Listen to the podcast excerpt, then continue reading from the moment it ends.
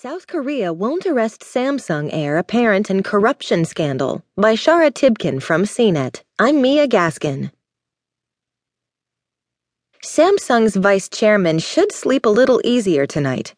The Seoul Central District Court in South Korea on Thursday, local Korea time, rejected a request to issue an arrest warrant for Jay Y. Lee, the acting head of Samsung Group, in connection with a political scandal in the country, according to Reuters.